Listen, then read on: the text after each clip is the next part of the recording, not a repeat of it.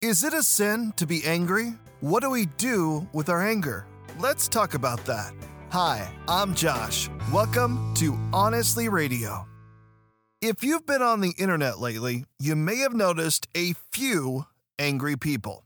Social media seems to be loaded with volatile individuals who are ready to blow their top at the slightest disagreement. I love the words of cowboy philosopher Will Rogers People who fly into a rage always make a bad landing.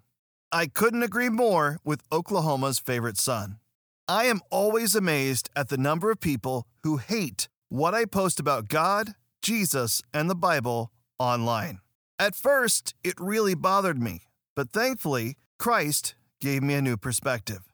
Don't sin by letting anger control you. Think about it overnight and remain silent. Psalms 4 4. This is wisdom for our daily life. The words we use are powerful, they can give life or death. As Christians, we recognize the priority of showing the love of Jesus over voicing our personal offense. Anger can be either good or bad, depending on motive and purpose. Righteous anger hates injustice, immorality, ungodliness, and all sin. This is unselfish anger based on love for God and others. Jesus expressed this righteous anger. But this is a very fine line and not one to mess around with.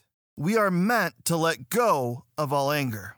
Even if it's considered righteous, anger can turn to bitterness, so it should be dropped by the end of each day. If anger is allowed to fester and dominate our lives, it may become hostile and violate God's word.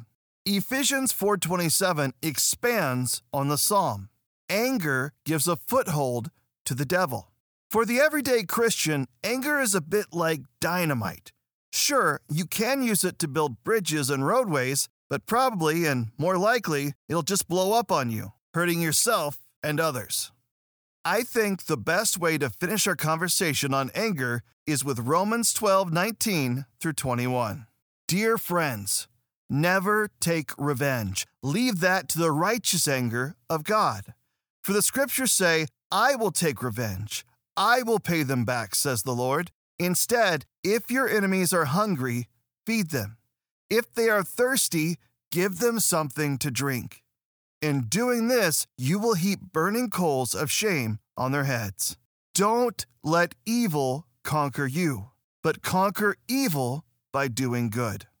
I pray you embrace God's Word.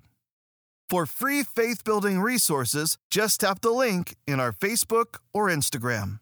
Thanks for joining us on Honestly Radio. Embrace Jesus Christ, embrace true purpose.